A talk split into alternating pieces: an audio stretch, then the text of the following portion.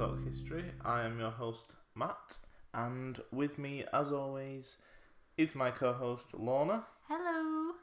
and Innes isn't here today. Oh, it sounded like I was going to say Innes, and then he was going to say hello. Yeah, I'll do it.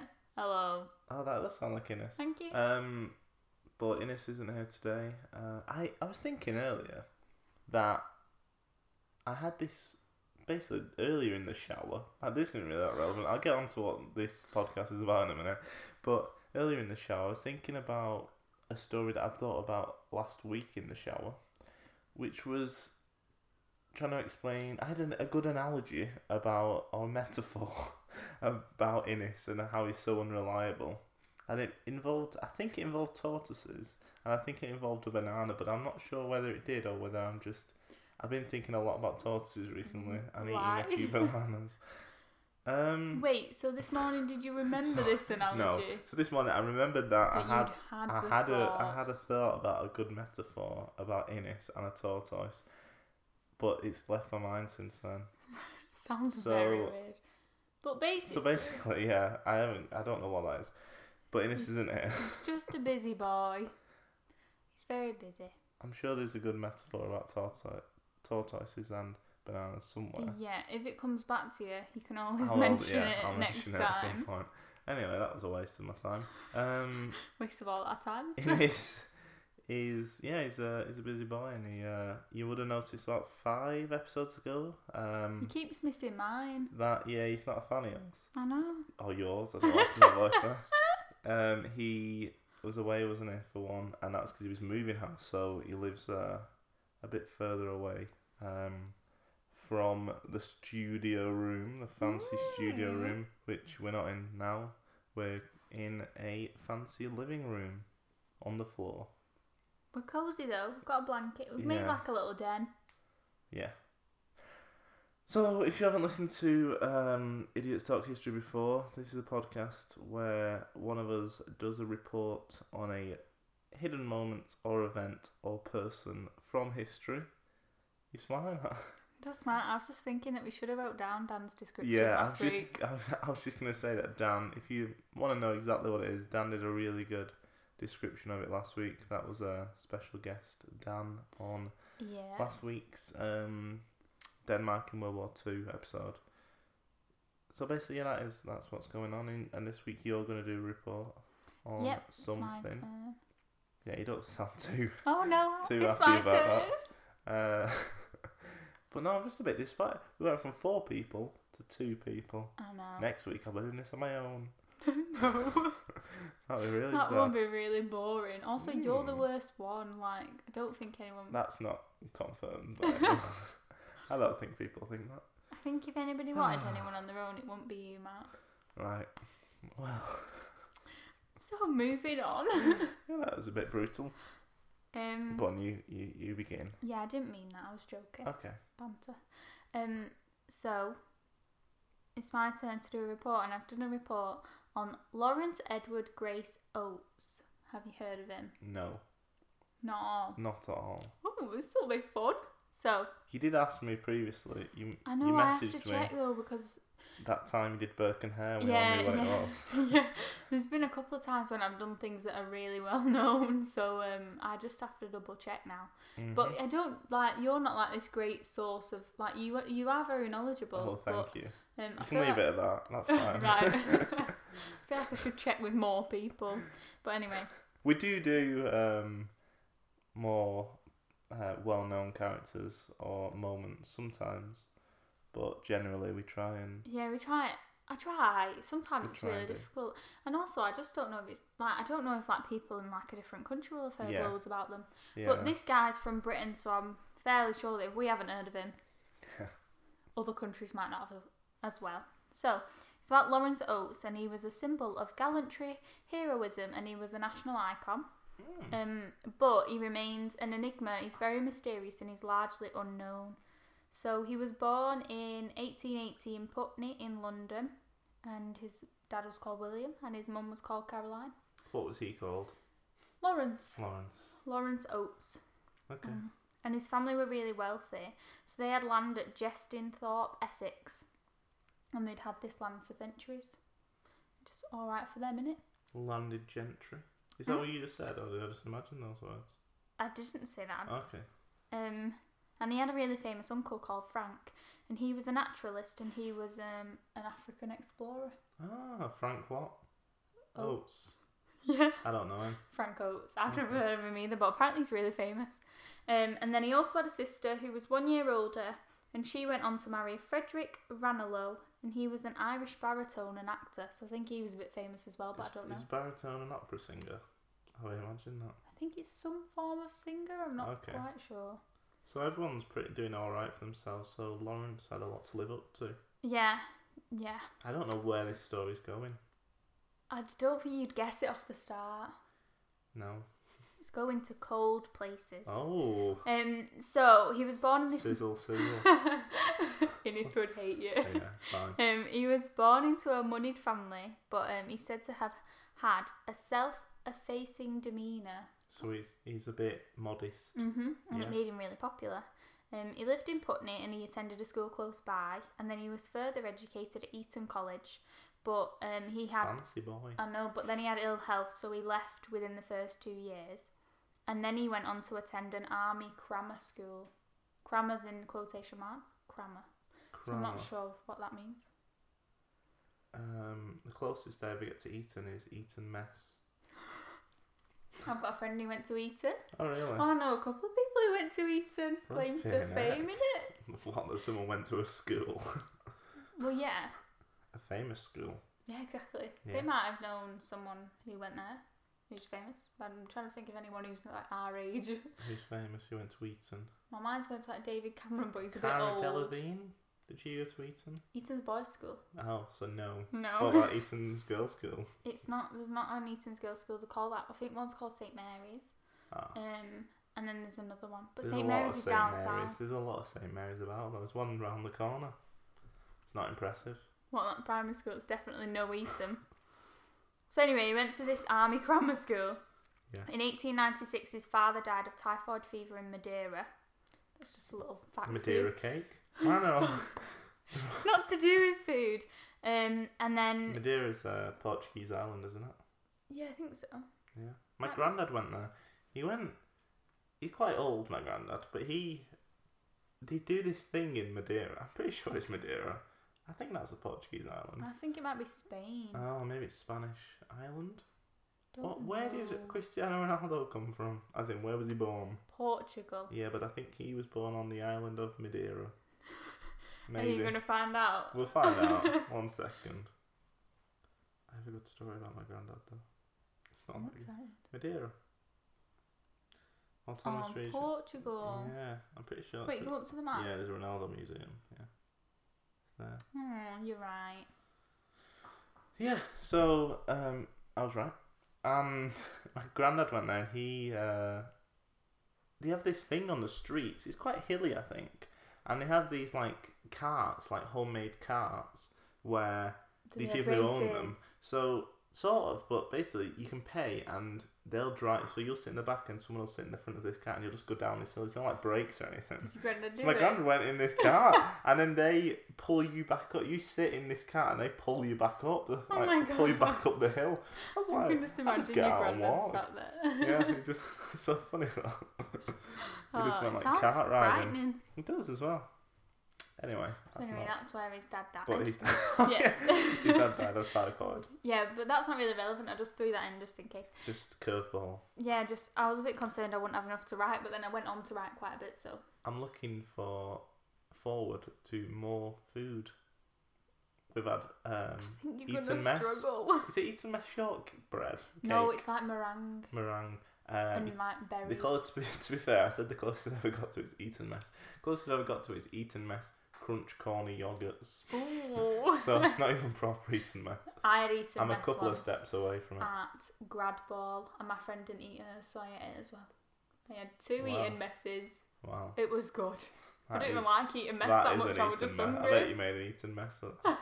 Thanks for laughing. You In, just in made an this one, eating I'll- mess of that joke.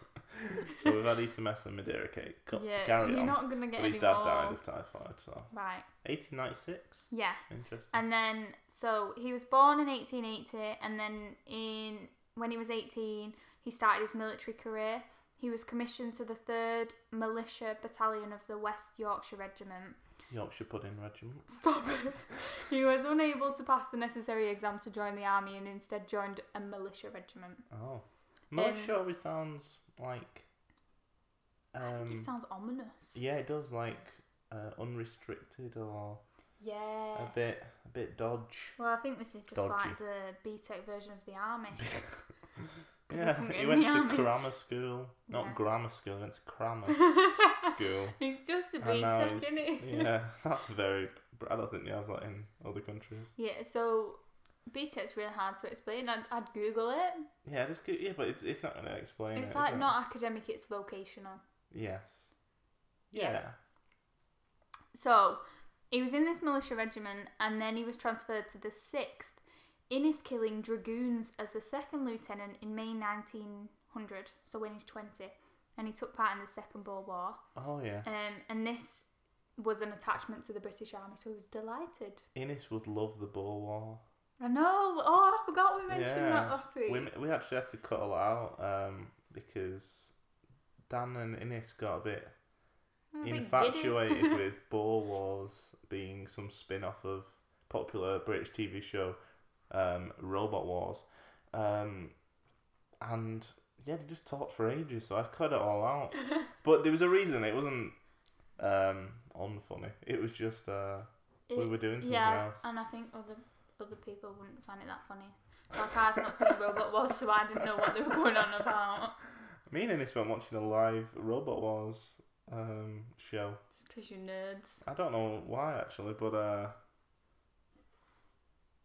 he has a, his favorite picture of me, which is weird that it's a favorite picture of me. He posted that on my Facebook wall. Um, I really wanna if anyone's see a it. Facebook friend with me, look about two years back, and he's posted a picture of uh, me me eating. He went it, like he posted it on my wall, and he said the little comment was, um, "Matt, happy birthday! Is your two favorite things robots and eating chocolate?" Because obviously, he's just eating chocolate on this picture. I really want to see this picture. I, just for the record, they're not my two favourite things. Robots is No. definitely not up Your there. favourite thing's definitely me. And Um, um, what else do you like? Cereal. That's your favourite thing. God, you and it's rubbish. at this. Cheers. Come on, oh, yeah, I if do you had to like pick your two cereal. favourite things, what are they? Um, probably my family and my friends. Oh, right, carry on. Such a melt. um, Cheese melt. oh Um, God. So he was in the. He's twenty and he was in the army because Oh, he got yeah. transferred to the dragoons. okay, good name. And then in March 1901, his leg was shattered due to a gunshot wound. Um, within the skirmish, he was called on to surrender twice, but he refused and replied, We came to fight, not to surrender. Um, his leg went on to heal, but his left leg um, was one inch shorter than his right leg, and he had a limp. Oh, so, But because of this, where he refused to surrender and he survived, he was recommended for the Victoria Cross, and this raised his profile in the public.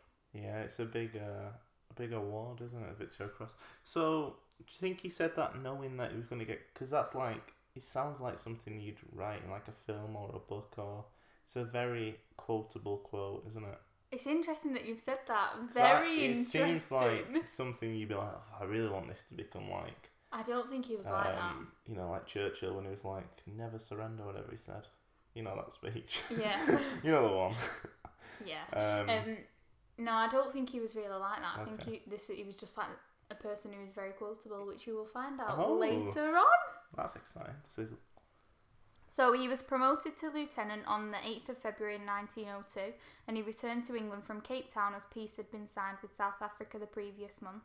ooh, South Africa. In 1906, um, he was promoted to captain and he served in Ireland, Egypt, and India. And despite his injury, he continued to explore his hobbies of hunting, racing, and boxing. He Mm. was often referred to as Titus Oates. Um, he was an English perjurer who fabricated the Popish plot, a supposed Catholic conspiracy to, king, to kill King Charles II in the 17th century. Can you explain some of those words? Nope. Um, King Charles the Second. That's uh, relating to next week's podcast. Seriously? Yeah, that's Very interesting. exciting. Bit of a link. So it was just someone who was a perjurer and but wanted what's a to eat perjurer? I thought a purger is someone who like kills. They're going on a purge. Mm, Potentially, but it's spelled but spelled differently. different- Yeah, because you keep reading my paper. Yeah, a little bit. Inten- oh, perjury is the intentional act of swearing a false oath or falsifying an affirmation to tell the truth. That doesn't link. So, Well, basically, he just was involved in a conspiracy to kill the king. yeah, yeah, so Yeah. that's why it's like a And then- false, Yeah, false, uh, and then because of this, Lawrence was referred to as Titus Oates for some reason. oh yeah, that doesn't link at all. Why, Yeah, was- I'm not sure. why were they like, you're similar to this guy who wanted to kill the king this one time? I think it's just because he was like this. You, you should have looked that up more. I know, but I didn't. But what I think is that he was like this person who would um, go after what he wanted. I don't know what I'm saying here. Anyway, moving on. He applied to join Captain Robert Falcon Scott's expedition to the South Pole in 1910. Yes. Have you heard about this? Captain Scott, yeah, I, I know. Uh, he went, he went to South Pole in 1910. It's famous, Yeah. isn't it, Captain Scott? Mm, Yeah, he's very famous. Or Oh, is Why this he a different famous? Scott? Yeah. I'm thinking of a different Scott. He is very famous. Why? But Was he not the first person to reach the um, South Pole? The mid. What's the middle bit? the No, pole? the pole. No. Was he not? No, but I'll get on He- to that. no. Did he finish second in a race with Norwegians? Yes! Yeah, it's that guy. Okay, yeah. So, uh, Oates was accepted mainly onto this expedition mainly on the strength of his experience with horses and to a lesser extent his ability to make a financial contribution of £1,000 towards the ex- expedition. I couldn't find out how much this is, but in 2008 this was the equivalent of £50,000. Big money. So 10 years ago it was £50,000, so it's going to be even more now. He raised these funds and then he had to tell his mother, who controlled the family estate, and he had to make sure he had the necessary permissions from the War Office. I don't know why they needed horses. Don't they normally use snow dogs? Hmm. Mm. I like that noise. Um, so he signed up to be a midshipman on the Terra Nova, and that's what the ship was called, um, that was taking the men to the pole, the South Pole. South. And Pole. um, he was given the nickname of the soldier by the other expedition members. And he was eventually selected by Scott as one of the five man party who would travel the final distance to the pole. It's a big one. Mm-hmm. Also, those those people aren't very inventive because he's a soldier. yeah, But so was Captain Scott, because that's why he's called Captain, is it not? I don't know. Because Lawrence Oates Oh. is also called Captain Oates. Oh, So I that was sounds like- like a cereal. yes, it does. Uh, he was he was accepted for the role of looking after the 19 ponies that Scott intended to use for the sledge hauling during the initial food depot laying stage and the first half of the trip to the South Pole. So basically, they used the horses to drag the sledge, which contained the food, and then they'd leave the food at certain points for the journey up, f- for the Okay. journey back down. So they were going the same way there and same way back. Yeah. Yeah. But Oates was not sent to Siberia to select the ponies um, for the expedition, and this, even though it was his ex- area of expertise, and this led to some disagreements. He is reported to have clashed with Captain Scott many times over the issues of the management of the expedition.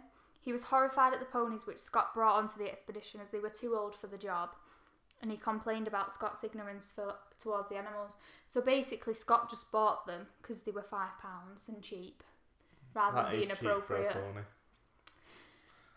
And he also wrote in his diary, Myself, I dislike Scott intensely and would chuck the whole thing if it were not that we are a British expedition.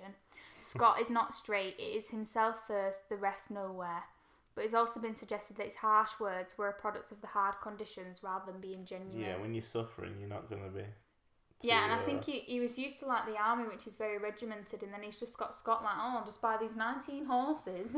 Well, I don't understand Scott's thinking be, behind hiring this guy for Mm-hmm. his horse expertise and then being like, actually, I'm not going to take him to Siberia to buy the horses. Yeah, I don't understand. I think it was more he wanted to hire him to look after the horses on the journey. Right. I'm on Team Oats. so far. Um, in return, Scott called Lawrence Oates a cheery old pessimist. He thought that he had a characteristic of taking a gloomy view of everything, and he also wrote to Oates' mother and explained that her son had played an integral role in the team in caring for the ponies, and the team depended on him, which is nice. It's weird that he rides someone else's mom. Mm, yeah, but it's only like. I'm trying to think of an example. Every Mm. now and then I'll text your mum. Yeah, I suppose. But you don't say Matt's really good, do you? You No, don't but call me a like- cheery old pessimist. no, I think he wrote that in his diary. Oh, okay. And then in his letter, he was like, Oates is really good. We, He's we'd really be good. lost without him. Oh, that's cute. So it's thought that Scott and Oates had mutual respect for one another. But Captain Scott had sought sponsorship and publicity for the expedition, and this was at least before Norwegian Roald Amundsen decided he would also compete for the crown of being the first one to conquer the South Pole. So before the race, he wanted sponsorship and publicity. But this was another area of contention. Oates complained and he had a distaste for showmanship. He wrote to his mother saying, I must say we have made far too much noise about ourselves. All the photographing, cheering, and steaming through the fleet, etc., etc., is rot. And if we fail, it will only make us look more foolish. He's not wrong, but they also needed the money to, to get there. I'm on, Yeah, I think I'm on that's. Team Scott. Oh, you're Always have changing your been. mind. I'm like Italy. I've always been on Team Scott. I would just be Switzerland because I think they're both a bit right. Mm. But despite the expeditions, the expedition. What? You just Interesting. cut that. No, I'll leave that there. But despite the disagreements, the expedition went ahead with both men. But just prior, Oates had written to his mother with the prospect of returning home, but he said he did not want to spoil his chances of being on the final leg of the journey, as the regiment and perhaps the whole army would be pleased if he was at the pole. Mm. So, um, but on November the 1st, 1911, the 16 members of the expedition set off from Cape Evans Base Camp on the south for the South Pole, and it was an 895 mile journey, which is a lot. How many miles is it from um, Land's End to Scotland? Or the other way around? Is Land- Land's End down in Devon? You're asking the wrong person. How far is it from the top of England to the bottom of England? More than that. Less than that? About that. Mm, this is It's a good question. Good question. If you know the answer, please tweet us at Idiot History Pod. Yeah, let us know. Um, so they set off, and on the journey, it became apparent that the ponies were not fit for the job, as Oates had predicted. Classic. But at various predetermined latitude points on the journey, support members of the expedition were sent back in teams. So on the 4th of January 1912, only the five man polar party remained to walk the last 167 miles to the pole. So they've walked like over 700 miles in two months. Is that good? I think so. That's Hmm. a lot. Try and think of when we did Duke of Edinburgh. Duke of Edinburgh, don't- this is the South Pole, I don't think it compares. Oh, it was cold sometimes yeah, though. but we didn't walk very far, really. I'm trying to think, but we did 4k an hour. We do 16, You do about 20. 16 minutes a mile. Right, You do four miles in an hour. right. Let's get the old calculator out. Get my big calculator out. One second, it's in my pocket. There we go. What was it? 16. Four miles. That's minutes. It's essentially four miles an hour. Right. Four miles an hour. You add on a minute for every hundred meters climbed. Right, you just I'm, I'm You're good. making I'm it good. complicated. Really, what we've learnt is that I was a D of E queen. well, I don't think they give you that. They just give you a little badge. Um, so it's 895 divided by four. No, someone do maths for me. How many days is in? No, Oh, no. we're Uh, Wait, gonna minus get this- 167 Why? because that's what they've got left. Okay, And then do so they got they want 728. 728 in two divide it by months. 60. divided by 60. That's every day. So they did 12 miles a day. That is a lot. No, it's not that. I much. think that's a lot. if we did four miles an hour, that's three hours walking. Yeah, but this is in the snow. Yeah, and no, the so- so- freezing. We'd have been able to do it a bit quicker. is what I'm saying. we did it Um, in one month. So, yeah, so they do like, yeah, it's in the snow. They're dragging stuff. Yeah. But at this point, they've got horses, so maybe they're on the horses. I'm really not that good at maths. No? I'm glad I had this calculator, but I still didn't figure out what I wanted to figure out. But never mind. So on the 4th of January, there's only five of them left. These are Captain Scott, Edward A. Wilson, Henry R. Bowers, Edgar Evans, and Captain Oates. And these five men reached the pole on the 18th of January 1912, which is 79 days after starting their journey. However, when they finally reached the pole, they found a tent that had been left by the Norwegian explorer Amundsen. Amundsen Yeah. and his four man team. They had beaten them in the race to the, be the first to the pole. There was a note inside the tent that was left informing them that his party had reached the South Pole on the 14th of December 1911, 35 days before Scott's party. I'd have written earlier.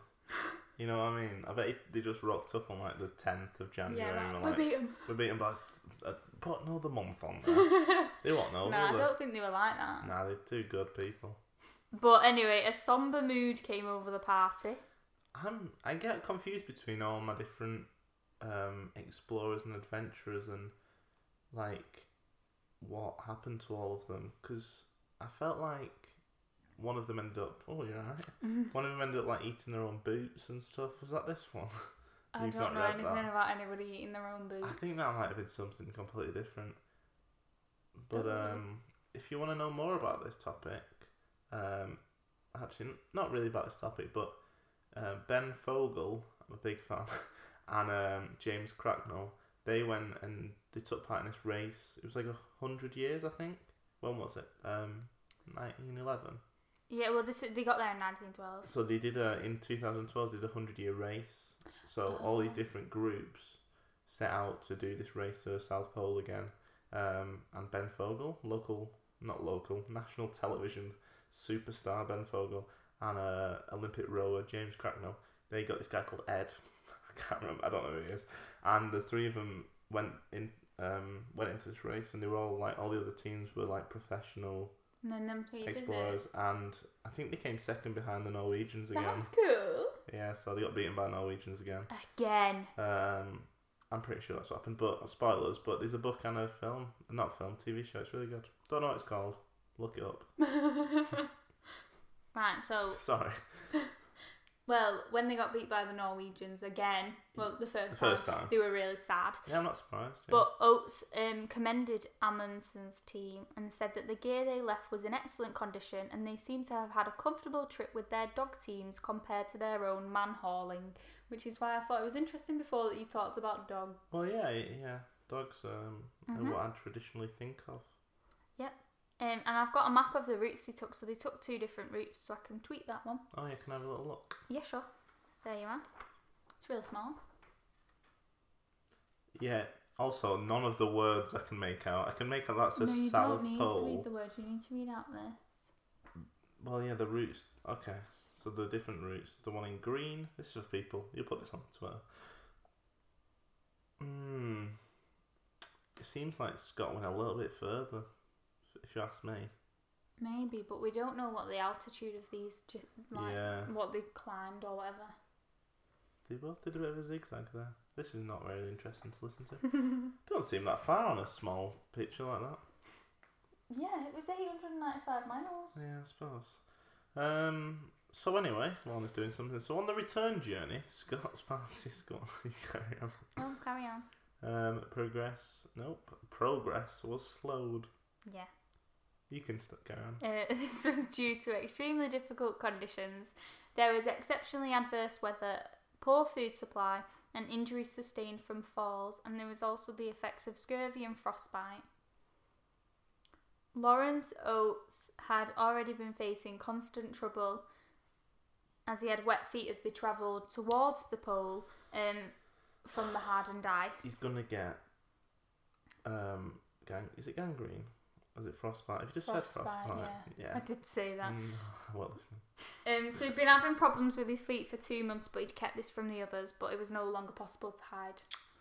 And then Edgar Evans died on the 17th of February 1912 near the foot of the Beardmore Glacier. His companions suspected this was due to a blow to the head that he'd suffered during a fall into a crevice a few days earlier. So that they're now one man down. It's rough, innit? Yeah, and the progress is slowed and everyone's a bit down. So Lawrence Oates was suffering from severe frostbite on his feet, and it had been speculated that his war wound had reopened due to the effects of scurvy. so he's war wound on his leg, but this hasn't been confirmed. Mm-hmm. He was weakening faster than the others, and parts of his feet had turned black, and his body was an unhealthy yellow colour. On the 5th of March, Scott wrote in his diary that Oates's feet were in a wretched condition and the poor soldier is very nearly done. He also wrote, If we were all fit, I should have hopes of getting through, but the poor soldier has become a terrible hindrance, though he does his utmost and suffers much, I fear. So they're having a bad time now. Yeah. It was all fun and games until they lost. Well, no, I'm sure it Mm. was tough on the way, but I have wrote on my page in brackets, this is a bit sad. oh yeah, Yeah. it is. Um, Yeah, it's maybe this gonna is get the a bit story I was sadder. thinking of. Actually, I think this might have been the story. Um, so the party was falling behind schedule, and there was an average of 65 miles between the pre-laid food depots, and only a Yeah. week's worth of food and fuel provided at each. Um, so they needed to maintain a march of over nine miles a day to have the full rations for the four, for the final 400 miles of their return journey, which was across the Ross Ice Shelf. What's that? Just an ice shelf. Oh really? I've got Um, them in the fridge. Is it called Freezer. Ross? Yeah. So they had to walk nine miles a day, but obviously the Yeah. conditions are Oh against them. yeah, and they've been doing it for God knows how many days. So La Party's progress had reduced to around three miles a day due to Oates's worsening conditions. I feel like this was the time as well where everyone just smoked like a chimney as well. Oh, potentially. Maybe not there, but like they not they don't have the same fitness. But he's in the army, so he will have. Yeah, but even then, like I feel like the It- fitness regimes today are much more. To You know, prepare you for this. Yeah, yeah. Yeah, def- yeah. He, like, he's prepared for the army, but he's not prepared for this. So this like freezing temperatures. So on March the 15th, Lawrence Oates told the party that he could not go on and proposed that they leave him in his sleeping bag, but they refused. Oates managed to walk a few more miles that day, but his condition worsened overnight. And then this is where I wrote this Oh, is a bit sad. Yeah. The expedition party were unsure of the date, but Scott reported in his diary that on the morning of either the 16th or the 17th of March, Oates walked out of their tent into 40 degrees Celsius, minus 40 degrees I was Celsius gonna say like it's burning hot now. temperatures, It's boiling. and it, there was a blizzard, and he walked to his death. Oh, oh. Scott wrote in his diary every I time. know. I, I knew that was coming. To be fair, then, but It's my mistake for not saying minus 40. yeah. Scott wrote in his diary, "We knew that poor Oates was walking to his death, but um, though we tried to dissuade him, we knew it was the act of a brave man and an English gentleman. So he left the tent and he left his shoes behind because apparently it would have hurt too much for him to put his shoes on on his Oh. frostbite." So we just freeze to death. hmm Scott Wilson and Bowers continued onwards for a further 20 miles towards the one ton food depot. Can't say that word. Depot. Food depot. Depot. That could save them, but they were halted by a fierce blizzard on the 20th of March. They died nine days later, trapped in their tent by the weather and too weak, cold, and malnourished to continue.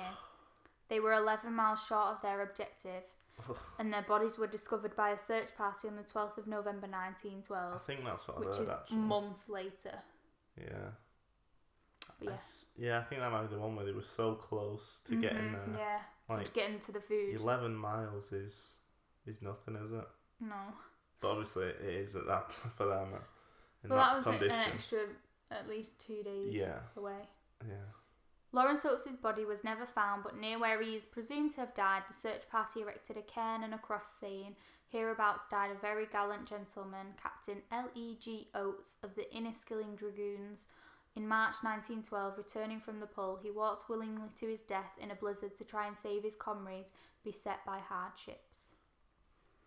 So that's nice. hmm According to Scott's diary, Oates' final words before exiting the tent were, I'm just going outside and maybe sometime. Yeah, definitely heard that So before. these are the yeah. words that made him famous, which is before when he was like, it's very quotable. Yeah. Well, there is famous words. Yeah. Um, on report of this event, our report of this event, sorry, stated that explorers knew the risk and that there would be no evacuation in cases of serious illness or injury.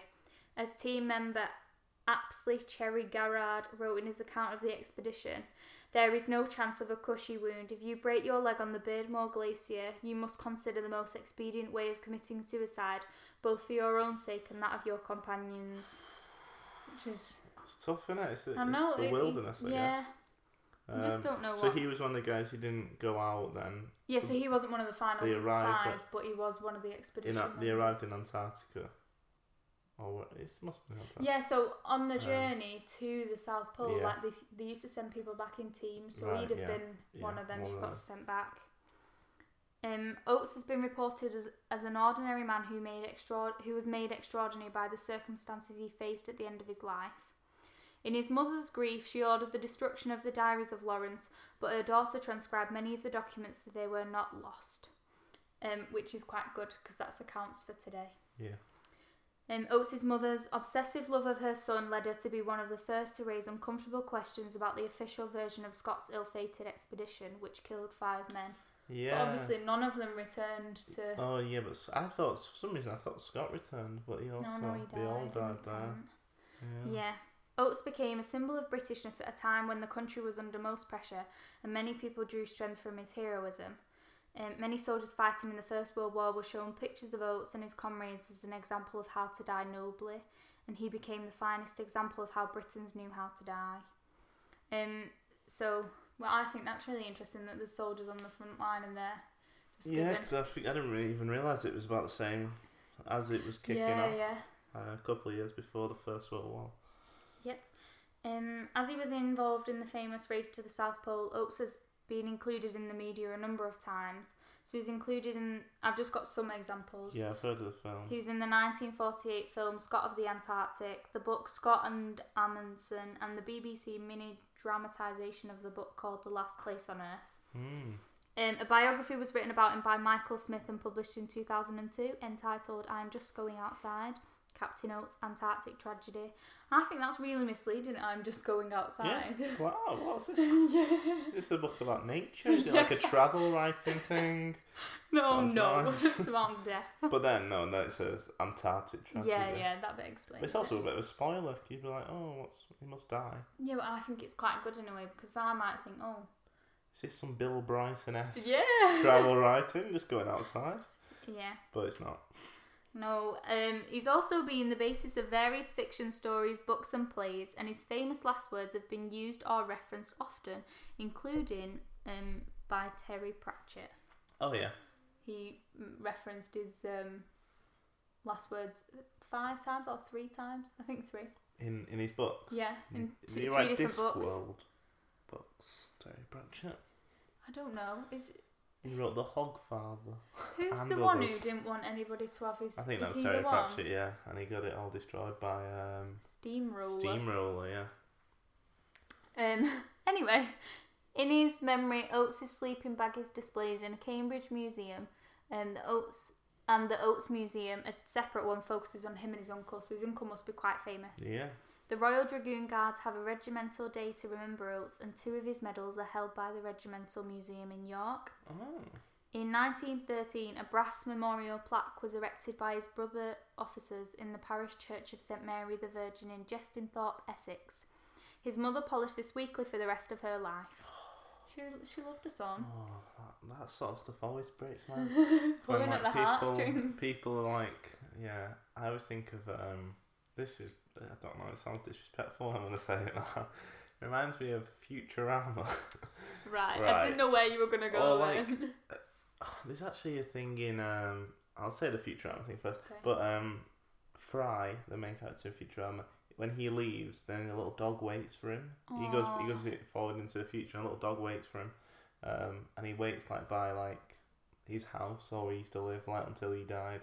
So that's really sad.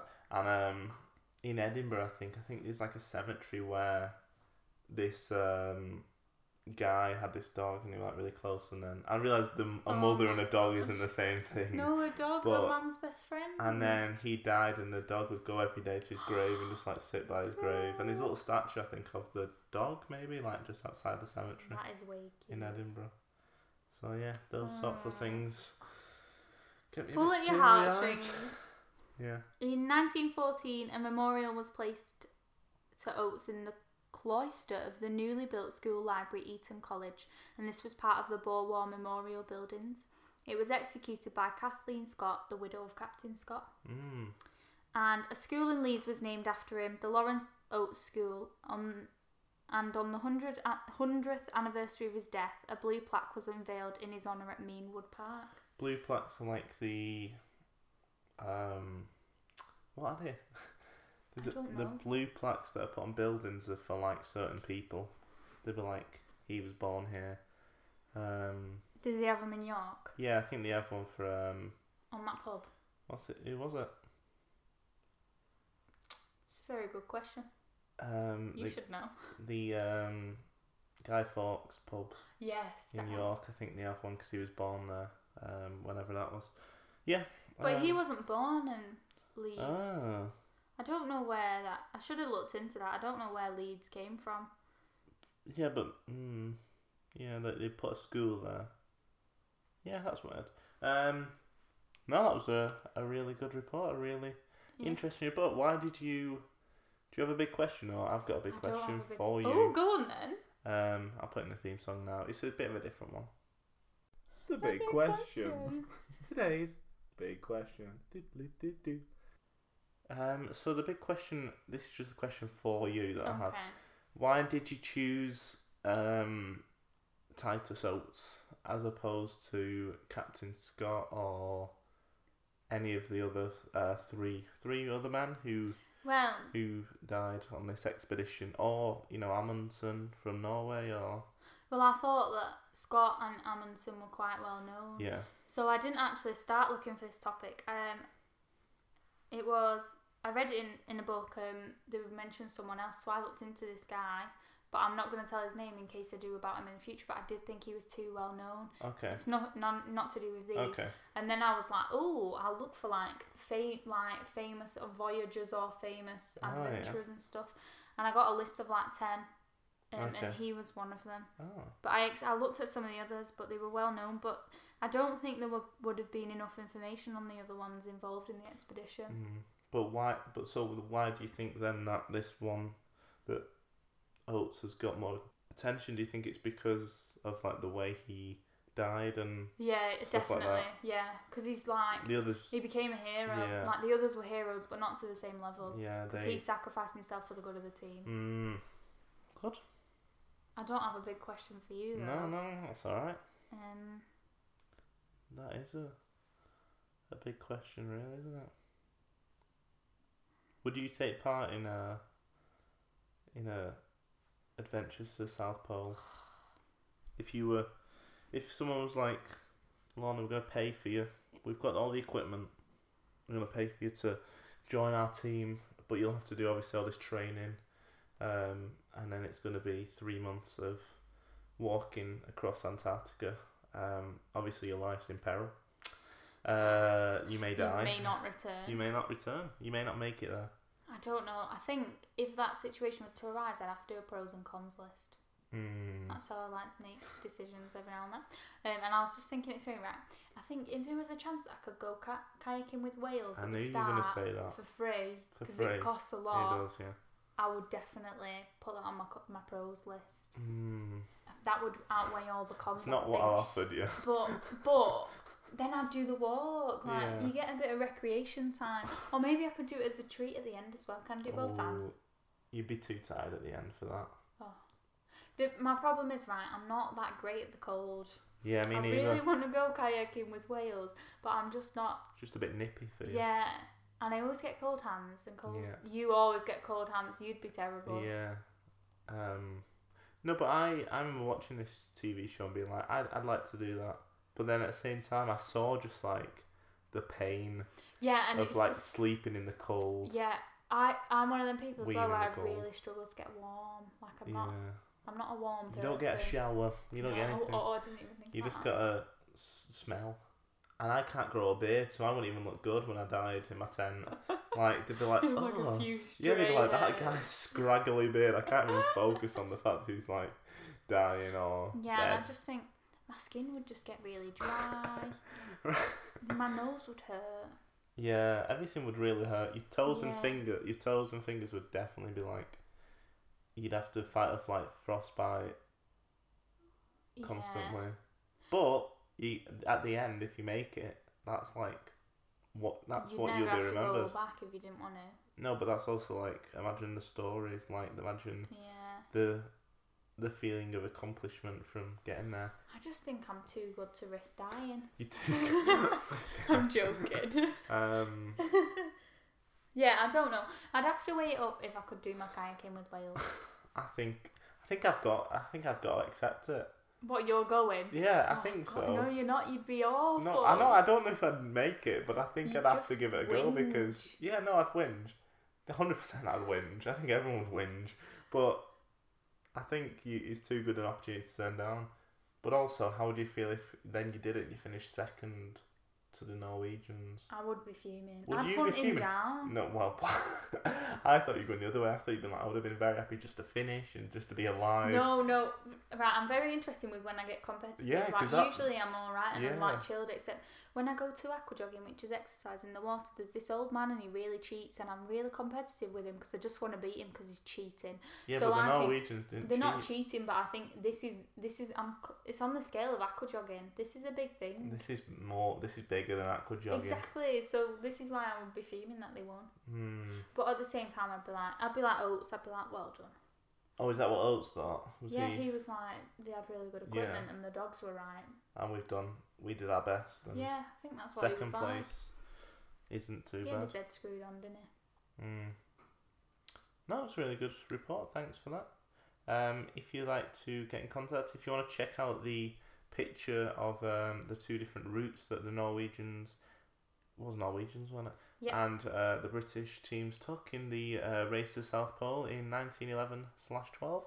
Lorna's going to put the um, picture on our Twitter, which is at Idiot History Mhm. Pod. You can follow us there. We tweet the links out to the podcast. Obviously, you're listening to it now, so you found it anyway.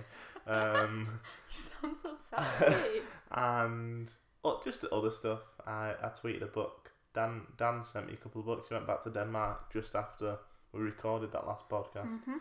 Um, and yeah, he sent me a couple of pictures of um, just some random books he had about the Churchill. What do you call Churchill boys? Churchill group gang Club. club. Thanks. Um, which uh, is a topic that we talked about in last week's episode, episode twenty two. Um, so yeah, follow us on Twitter at Idiot History Pod, or if you have any suggestions um, for topics that you think we should cover, you can you can tweet us or you can email us at um, idiothistorypod at gmail.com. Um, also, tell a friend. Give us a nice review on uh, Yes, iTunes please. or, or whatever podcast app you're listening to. Um, yeah, I think that's that's everything, really. Yep, and let us know if you know what the distance is from. Oh yeah, I'm Of sure we the could have looked UK, up. I of looked up other England and other Scotland. things today. Um, so well, next week we'll have a report from me. Um, Innes again will not be available next week. So if you tune in for Innes, don't tune in next week. But still tune in But because please there's do us two tune as in. well. Yeah. um, you've listened this long, so you know why not. Um, so yeah, next week I'll do a report on something interesting, hopefully to you guys. Ooh. So, um, thanks for listening, and we will see you next week. No, I'll speak to you next week. Bye. Bye. Bye.